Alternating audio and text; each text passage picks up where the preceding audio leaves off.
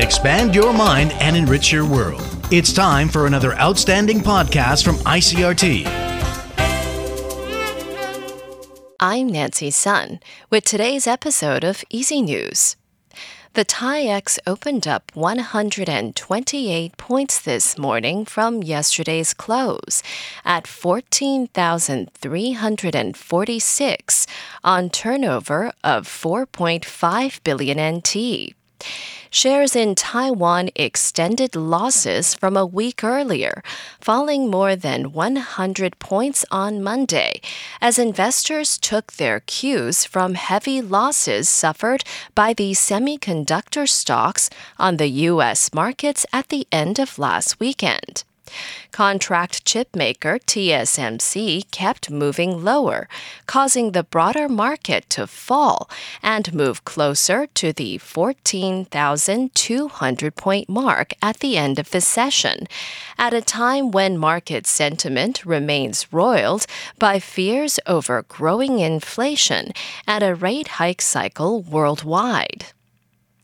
The Food and Drug Administration says a recall of a mouthwash and two types of ointments are in place because they either contained impurities or had inconsistent amounts of the main ingredients.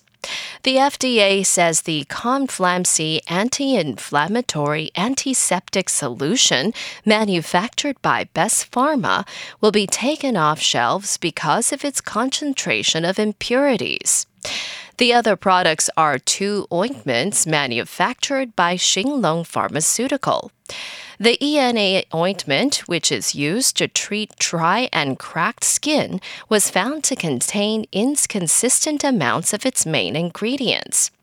The remaining product, the EN ointment, used for the treatment of eczema and dermatitis, should contain 90 to 120% of its main component, but was found to contain less than the minimum amount required. The three products should be off Taiwan markets by July 23rd. In international news, the suspect in the killing of at least six people at an Independence Day parade in the American state of Illinois has been arrested by police after a brief chase. More than 25 people were injured, some of them critically. Our U.S. correspondent Simon Marks reports. Robert Crimo, also known as Awake the Rapper, is suspected of opening fire on the July 4th parade in Highland Park, an affluent suburb north of Chicago. Aged 22, he posted a series of highly disturbing videos on social media warning of an act of mass gun violence. President Biden called the killings senseless, but spoke only obliquely about them during a White House celebration of America's 246th birthday. You all heard what happened today. But each day we're reminded there's nothing guaranteed about our democracy, nothing guaranteed about our way of life.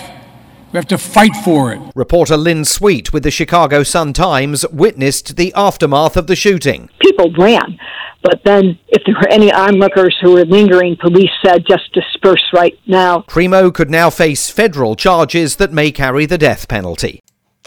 Officials say a chlorine gas leak at a water purification plant in southern Iraq has injured at least 300 people. The incident happened Sunday night when the potentially fatal gas leaked from a container in the plant in the district of Kalat Sukar, north of the southern city of Nasiriyah. Hundreds of people suffering severe respiratory distress from exposure to chlorine were taken to a nearby hospital. That's according to the province's deputy governor.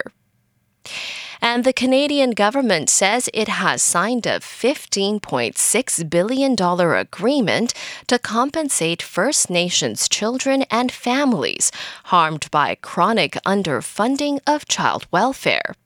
The Assembly of First Nations and plaintiffs in two class action lawsuits agreed to the deal announced on Monday.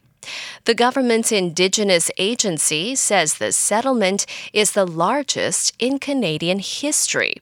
The settlement accounts for half of an overall 31 billion deal that aims to reform Canada's child welfare system, including 5-year funding for the First Nations Child and Family Services program.